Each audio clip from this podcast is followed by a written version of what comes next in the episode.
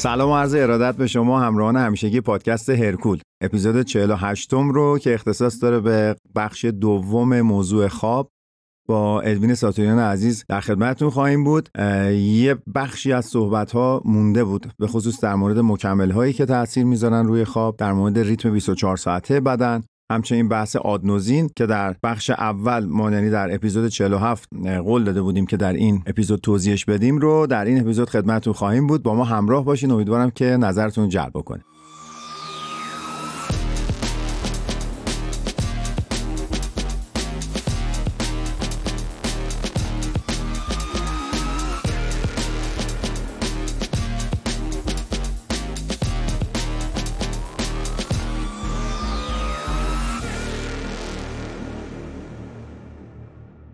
ادوین جان سلام مجددا خوش اومدی به پادکست ایرکود درود فرشید عزیز. ما توی اپیزود قبلی یه بحثای مقدماتی انجام دادیم راجع به خواب. بله. توضیح دادیم که یه خواب نرمال شامل دو مرحله میشه خواب نان رمو رمو توضیح دادیم. بله. این نکته رو می‌تونیم بگیم واسه اینکه وقتی حرکات چشم سریع تو خواب مغزم فعالیتش سریعتره. موقعی که حرکت چشم نداریم یا خیلی کمه مغزم فعالیتش کمه در عوض بدنمون فعاله. ما این توضیحات رو دادیم. حالا بپردازیم به اینکه چه چیزی باعث میشه که ما خواب خوب و با کیفیتی داشته باشیم.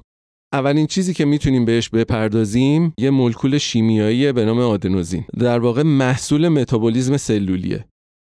همونطور که می‌دونیم بدن ما برای تولید انرژی از یه مولکول شیمیایی به نام ATP استفاده می‌کنه. این ATP همون آدنوزین تیری فسفات که واحد انرژی که در بدن یعنی ما اگر هر غذایی هم می‌خوریم در نهایت برای اینکه سلولا بتونه ازش استفاده بکنه باید تبدیل بشن به ATP دیگه. بله همینطوره. کلا واحد پول سلولای ما محسوب میشه دیگه دقیقا. ATP سلولای ما از این مولکول شیمیایی از شکسته شدن گروه فسفاتیش استفاده می‌کنن برای تولید این انرژی. بله. محصول نهایی این فرایند تولید این انرژی آدنوزینه مهم. که درون سلول باقی میمونه. ما هرچی از زمان بیداریمون بیشتر بگذره سطح آدنوزین درون سلول افزایش پیدا می‌کنه. موقعی که از یه حدی این میزان آدنوزین درون سلول افزایش پیدا کنه از طریق یک کانالی آدنوزین از درون سلول خارج میشه و پیوند می‌خوره به گیرنده خودش که روی غشای سلول وجود داره. آدنوزین با پیوند خوردن به گیرندش و active کردن گیرنده خودش باعث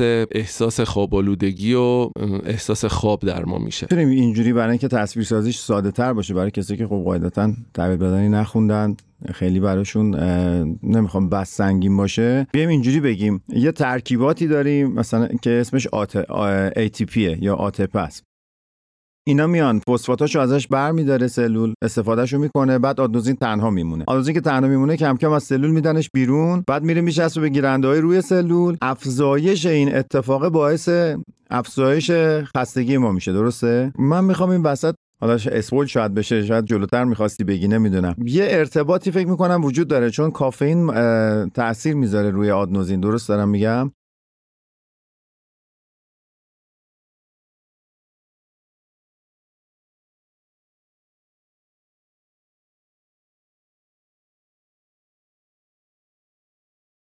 تمام اندام های بدن تمام سلول های قسمت های مختلف بدن گیرنده آدنوزین دارن. کلا کاری که آدنوزین می‌کنه از انجام کار بیشتر اون قسمت کم می‌کنه. اینهیبیتوریه فعالیتش دقیقا همینه. یه مهار. کننده مهار داره. می‌کنه. آره. ساختار مولکولی کافئین خیلی شبیه ساختار مولکولی آدنوزینه. به خاطر همین موقعی که ما کافئین مصرف می‌کنیم مولکولهای کافئین یه حالت رقابت با مولکولهای آدنوزین پیدا می‌کنن. چون ساختار مولکولیشون شبیه همه مولکول کافئین می‌تونه روی گیرنده آدنوزین پیوند بخوره. ولی خب چون خود مولکول آدنوزین نیست نمی‌تونه گیرنده رو فعال کنه. فقط پیوند می‌خوره اشغال می‌کنه. یعنی ظرفیت رو میبنده که آدنوزین بیاد بچسبه و خستگی ایجاد بکنه و همون مهار رو ایجاد بکنه. بیداری و هوشیارتر بودن و, و شاید اصلا این بحثی که پس میگن کافئین خستگی رو یا درک خستگی رو کمتر می‌کنه دقیقا برمیگرده به و همین. یه نکته دیگه ای که اینجا پیش میاد اینه که کسایی که حالا زیاد کافئین مصرف می‌کنن مرتب کافئین مصرف می‌کنن بله. بدن به صورت طبیعی گیرنده های بیشتری سنتز می‌کنه. به همین خاطر ما برای اینکه اون حالت سرحالی و شاد بودن رو داشته باشیم مجبوریم کافئین بیشتری مصرف کنیم. مسئله ای که پیش میاد اینه که کسی که حالا کافئین مصرف کرده این تعداد گیرنده های آدنوزین زیاد شده یه دفعه مصرف کافئین رو قطع می‌کنه. آها. تعداد گیرنده های آدنوزین زیادی داریم. آدنوزین زیادی, زیادی جون میشن. ما؟ وحشتناک احساس می‌کنه. و خستگی و خوابالودگی موقعی که بخوای یعنی کافئین رو ترک کنی؟ یه دفعه اگه ترک بشه به خاطر همین توصیه میشه کم کنن کنار به بذارن؟ تدریج کم کنن که بعدا. بتونه سازگار بشه با این کم شدن گیرنده هاش پس ادوین تا اینجا به این نتیجه رسیدیم که آدنوزین باعث میشه که تحریک خواب رو ایجاد می‌کنه خواب آلودگی به تو بدن به وجود میاره و هرچی از زمان بیداری ما بگذره ما به خاطر بالا رفتن آدنوزین تو بدن احساس نیاز به خواب و خواب آلودگی می‌کنیم. حالا یه مسئله دیگه اینجا وجود داره. ببین خیلی برای ما پیش اومده ما شب زنده داری کردیم آخر هفته ای بوده همه بیدار موندن یا یه اتفاقی افتاده همه مجبور بودن که کل شب رو بیدار بمونن و هی احساس خواب آلودگی بیشتر و بیشتر شده. اما مثلا صبح که میشه سپیده صبح می‌زنه نور میاد و در واقع روز از نو میشه انگار دوباره یه انرژی دیگه میاد یه سرحالی میشه. دیدی میگن یه چیزی رو آدم رد می‌کنه یه محله رو.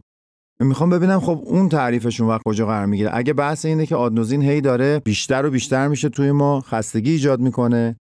پس اینی که صبح میشه و ما دوباره یه انرژی می‌گیریم و تا چند ساعت دیگه می‌تونیم همچنان بیدار بمونیم این از کجا میاد؟ اینو برای ما اگه می‌تونی یکم بازش بکن. خب اینجا پای عامل دیگه ای میاد وسط که توی خواب ما تاثیر داره و اونم چرخه شبانه روزی یا چرخه بیولوژیکیه که شامل تمام تغییرات فیزیکی، روحی، روانی و رفتاری ما در طول 24 ساعت. این چرخه 24 ساعته از طریق یه مستر کلاک، یه ساعت مادر که در بدنمون وجود داره، نشانه های زیادی دخیلن توی کار این ساعت مادر و مهمترین نشانه نوره. البته ما در بدنمون تو همه بافت ها یه ساعت مخصوص داریم مثلا حالا ساعت عضلانی داریم ساعت قضروفی داریم هر کدوم از بافتامون ساعت بیولوژیکی خودشونو دارن که توسط مستر کلاک ساعت مادر کنترل میشن. مثلا یعنی در واقع ما وقتی با نور خورشید مواجه میشیم و این در معرضش قرار می‌گیریم انگار یه reset می‌کنه این ماجرا. درسته؟ من اینجوری درست متوجه شدم؟ درسته. حالا چرا موقع صبح موقعی که حالا خورشید طلوع می‌کنه ما احساس سرحالی می‌کنیم. یکیش ترشح کورتیزوله. کورتیزول به هورمون استرس بیشتر معروفه. بله. ولی ترشح بسیار کم کورتیزول باعث میشه که ما ارگانیزممون بیدار بشه. فعالیت قلب فعالیت حالا سیستم عصبی که تو طول شب آروم شده فعالیتشون کم شده با اون ترشح هورمون کورتیزول فعالیتشون رو از سر بگیرن. آها. یه هورمون دیگه ای که با دریافت نور خورشید ترشحش قطع میشه هورمون ملاتونینه. هورمون ملاتونین که به عنوان خواب معروف. آره هورمون بسیار مهمیه که توی خواب ما تاثیر داره. و حالا محل ترشحش هم غده سنوبریه پس این بخشی که اینجا یه بار دیگه یه مهری می‌خوره به این که همه دارن تلاش می‌کنن ما چیکار کنیم کورتیزول رو کم کنیم ما چیکار کنیم. توی تمرین کورتیزول سطحش بالا نره. الان هم که یه فکت دیگه است برای سر صبح همین کورتیزول اندکی که ترشح میشه توی بدن اصلا لازمه برای اینکه بدن به بیداری برسه فعالیت ها از سر گرفته بشن تا حدودی می‌تونه شروع یه فرایند سازنده ای باشه. چون کورتیزول هورمون استرسیه پس بیایم هر جوری هست اینو مهار کنیم. یه مدت این ترند شده بود توی دنیای ورزش که می‌گفتن چی چیکار کنیم؟ کورتیزول توی تمرین خیلی بالا نره. بله این اگر برای دوران طولانی برای مزمن بالا باشه می‌تونه تمرین زدگی ایجاد کنه مخرب باشه. ولی حد کمش مثل همینی که الان داریم راجبش حرف می‌زنیم باعث اتفاقات خوب توی بدنه و اصلا برای ایجاد سازگاری ها مورد نیاز هست که باشه. ببخشید من وسط حرفت اومدم و این نکته به نظرم جالب بود. کلا چهار تا هورمون ترشح میشه از غده سنوبری ملاتونین هم تنها غده ای که ترشح میشه ازش غده سنوبریه و عامل اینکه ترشح بشه یا نشه هم نوره. ما موقعی که شب از خواب بیدار میشیم حالا به هر دلیلی خیلی طبیعیه. اکیدا توصیه میشه موقعی که شب از خواب بیدار میشین موبایلتون رو چک نکنید چون این حالا رسیدن نور صفحه نمایش به سیستم عصبی ما به اون نورون ها ترشح ملاتونین رو قطع می‌کنه و این باعث میشه که از کیفیت خواب ما کم بشه. ممکنه خیلی طول بکشه که ما دوباره به خواب بریم. یعنی سیستم عصبی این فریب رو می‌خوره که انگار صبح شده با اون نوری که دریافت می‌کنه و فعل انفعالات هورمونی تو بدن رخ میده و ممکنه ما اصلا دیگه خوابمون نبره صبح هم که از خواب بیدار میشین توصیه میشه قبل از اینکه مثلا شما سراغ گوشیتون برین سراغ صفحه نمایش برین خودتون رو در معرض نور دریافت. نور. خورشید قرار بدین این چهار تا هورمونی که از طریق غده سنوبری ترشح میشه و جالبه بگیم اینجا که مهمترینش ملاتونینه بله. سروتونین ترشح میشه از این قده. یه هورمون هست به نام آرژنین وازوتوکسین و یه مسکن طبیعی هست یه پین کیلر طبیعی هست. کجا به کار میاد؟ توی فعالیت ورزشی که ما انجام میدیم. توضیحش مفصل آره از به بحثمون نظرم خارج میشه. آره بعدا عبور کنیم ازش. یه هورمون هم هست به اسم اپیتالامین. مهمترین کاری که می‌کنه تو طول خواب. باعث بالا رفتن میزان یادگیری میشه. همینطوری که ما اون تو اپیزود قبلی گفتیم این بحث یادگیری save کردن اطلاعاتی که ما تو طول روز دریافت کردیم توی مدتی انجام میشه که ما توی خواب هستیم. جواب سوال من اینجوری گرفتم. اون تابش نور خورشید و در معرضش قرار گرفتن باعث اون reset شدن ما و عبور کردن از اون خواب آلودگی میشه و برای همینه اگر ما شبی رو تا دیر وقت بیدار موندیم خواب آلودگی داره بهمون چیره میشه. به محض اینکه به خورشید می‌رسیم انگار یه انرژی جدیدی به ما تزریق میشه. حالا جدا از خستگی که وجود داره و می‌تونیم باز چند ساعت دیگه بیدار بمونیم. بسیار عالی. بریم یه استراحت بکنیم برگردیم به بحث شیرین مکمله و جمع کنیم.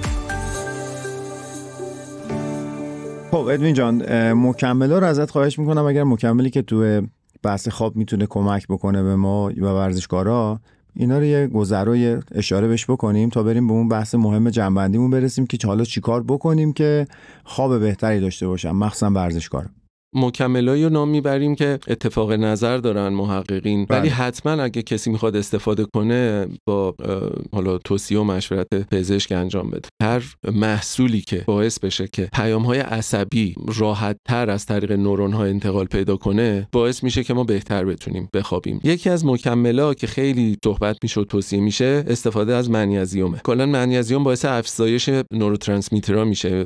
و همینطور یه مسئله ای داریم ما توی خواب. حالا اصطلاحا بهش میگن که فکر کردن در در مورد آینده. اینکه ناخودآگاه ما مغزمون فعال میشه ما راجع به آینده شروع می‌کنیم فکر کردن. مانع خوابمون میشه.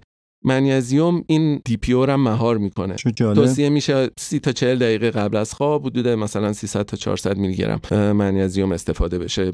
supplement دیگه ای که در مورد خواب حالا استفاده میشه theanine ه. دو صورت وجود داره. L-theanine و D-theanine L-theanine بیشتر حالا رواج داره مصرفش. به صورت طبیعی در چای سبز و چای سیاه وجود داره. استفاده همزمانش با منیزیم هم خیلی نتیجه خوبی در داره روی بعضی آرامش سیستم عصبی درسته؟ آره این این خیلی چیز فردیه. یعنی یه شخص باید اینو امتحان کنه. یعنی منیزیم حالا استفاده می‌کنه ممکنه روی شخص تاثیر داشته باشه روی نفر تاثیر نداشته باشه. supplement دیگه ای که حالا محققین نام بردن ازش apigenin ه توی مجموعه وسیع از حالا گیاهان و ادویه‌جات یافت میشه. مثلا مثل گریپ فروت و جعفری پرتقال جوانه گندم. در کنار کمک به حالا بهبود خواب باعث کاهش روند کم شدن تستوسترون در اثر افزایش سنم میشه. آها. توی بیماری هایی که سیستم عصبی دچار اختلال میشه مثل آلزایمر و پارکینسون هم خیلی موثره. یه supplement دیگه هم هست به اسم myo-inositol این supplement هم کمک می‌کنه به کسایی که نیمه شب بیدار میشن در دوباره خوابیدن مشکل دارن. یه سایتی هست به اسم examine.com حالا مخاطبین می‌تونن این supplement هایی که ما راجبش صحبت کردیم و تو این سایت examine.com search کنن. چون فواید خیلی زیاد دیگه هم داره. همین myo-inositol خیلی فواید داره. خواستن search کنن هم چون اینو سر هم search کنن ممکنه پیدا نکنن. myo M Y O خط فاصله یه فاصله بدن بعد inositol و I N O S I T O L search کنن. ادوین جان حالا بریم سراغ جمع‌بندی کار و اونم اینه که چه توصیه‌ای داری برای اینکه ورزشکارا بتونن کیفیت خواب بهتری داشته باشن و تاثیر خواب توی عملکرد ورزشکار در رشد ورزشکار و حالا هر چیزی که منجر به بهبودی کار بشه به ما بگی که بتونیم باهاش اپیزودو به پایان برسونیم. برای جواب دادن به این سوالتون فرشید اول بعد بگیم که حالا ما راجع به این قده سنوبری صحبت کردیم که یه سری هورمون‌ها ترشح میشه. ولی این ترشح هورمون‌ها توی یه ساعت خاصی از شب اتفاق میفته به خاطر همین اون تایمی که شخص میخوابه یا حالا ورزشکار به خصوص میخوابه خیلی مهمه. مثلا تحقیقاتی که انجام شده توی فصل زمستون بین ساعت هفت بعد از ظهر تا دو شب این ترشح هورمون‌ها اتفاق میفته توی تابستون یکم حالا به خاطر تغییر فصل از تقریبا ده شب تا سه صبح این ترشح هورمونا اتفاق میفته این حالا اینکه تو چه ساعتی این ترشح هورمونا مثلا افزایش پیدا می‌کنه و اینا مربوط میشه به حالا بیشتر به این ماه و جزرومت بحث ماه و جزرومت خیلی تاثیر داره. به خاطر همین تایمی که یه ورزشکار میخوابه خب خیلی مهمه. خب اینجا من فکر می‌کنم که اینجا به اصل تفاوت‌های فردی هم یه اشاره بکنیم.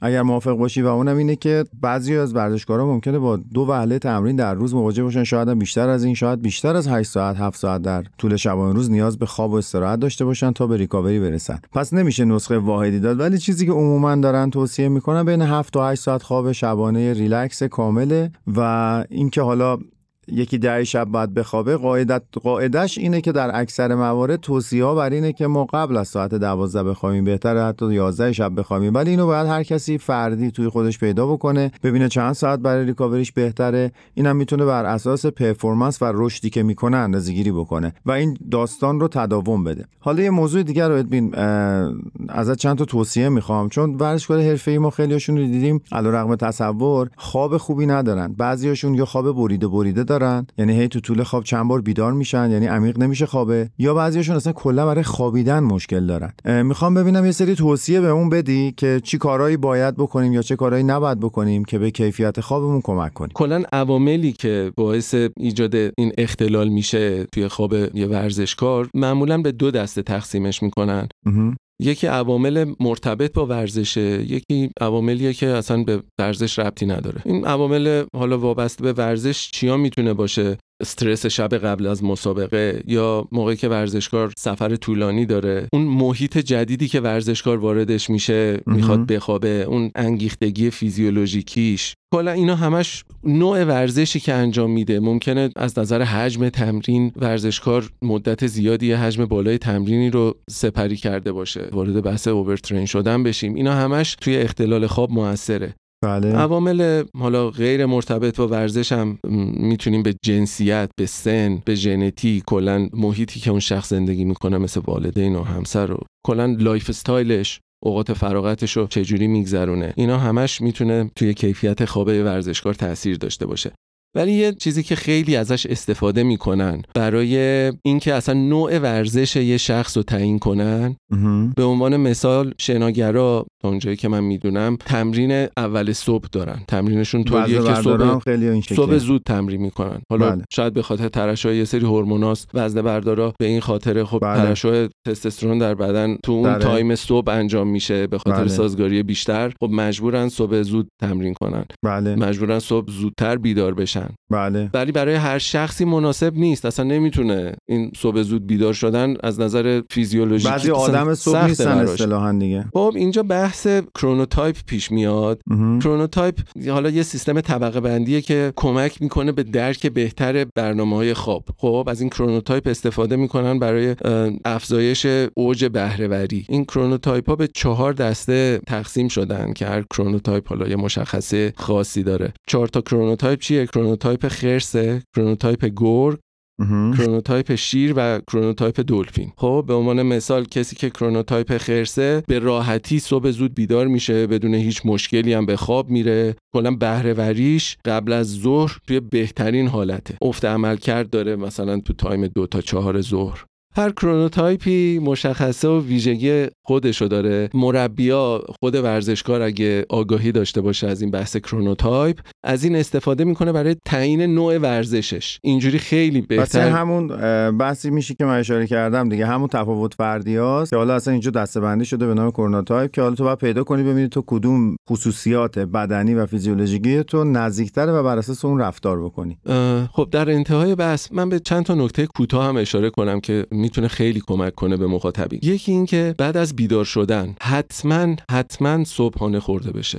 حجم صبحانه ای که می‌خورن حتما یه چیز پروتئینی هم باشه.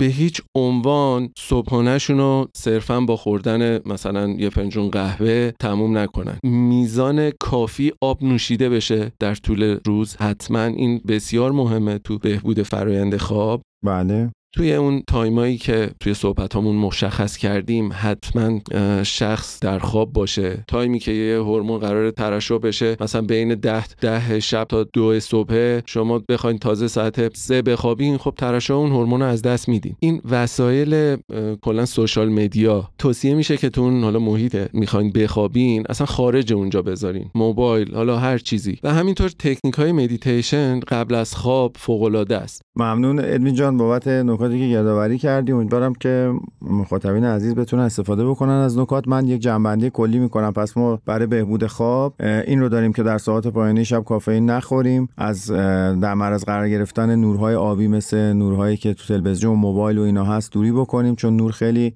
تاثیر می‌ذاره روی روند خواب ما. از انجام فعالیت های خیلی نشاط آور در نزدیک ساعت های خواب باید جلوگیری بکنیم. فکر می‌کنم یا امتناع بکنیم اینجوری درستره و بتونیم اگر ورزش کنیم و می‌خوایم که نتایج بهتری بگیریم در ساعات اولیه شب به خواب بریم و خیلی شب زنده نکنیم. اینها کمک می‌کنه به اینکه ما خواب بهتری داشته باشیم و در نتیجه ریکاوری بهتری بشیم و برای روز بعد یک بیداری بهتری داشته باشیم. ادوین جان ممنون که همراه ما بودی. متشکرم. از اینکه حالا این اپیزودم دو تا شد. امیدوارم که دوستان بتونن استفاده کنن. از بخش یکیش خیلی استقبال شده بود. امیدوارم بخش دو هم همین خصوصیات رو داشته باشه. از شما که همراه ما بودین خیلی تشکر می‌کنم. این اپیزود رو ما در مرداد ماه 1402 ضبط کردیم به اجرا و تهیه کنندگی من فرشید نزاکتی و محمد رضا محمدی عزیز هم که مثل همیشه کارگردان خوش‌ذوق ما کنار ما بوده. امیدوارم هر جا که هستین خوب و خوش باشین. تا اپیزود بعدی شما رو به خدای بزرگ میسپارم.